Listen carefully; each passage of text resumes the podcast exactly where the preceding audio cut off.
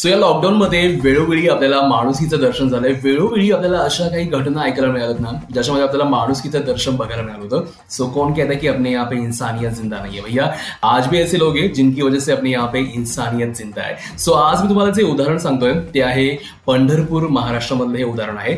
Actually पंढरपूरमध्ये S T डेपोमध्ये चालक म्हणून काम करणारे राजेंद्र नागटिळक यांची ही कहाणी आहे.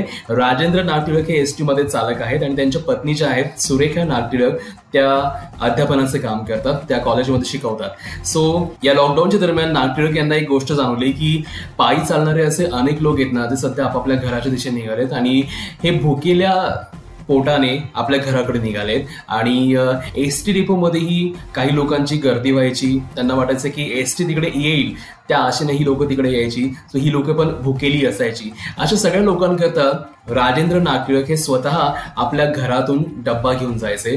जवळपास रोज तीस ते पस्तीस डबे घेऊन या भुकेल्या जीवांना ते डब्बा द्यायचे आणि त्यांना जेव घालायचे. सो ही आहे राजेंद्र नागटिळक यांची कहाणी. तो थोड्याच वेळात राजेंद्र नागटिळक जे एस टी मध्ये चालक आहेत पंढरपूरला त्यांच्याशी मी बोलणार या सगळ्या विषयावरती. Ninety three point five red F M मैं अभिनीत आपके साथ घर पे रहो सेफ रहो बजाते रहो.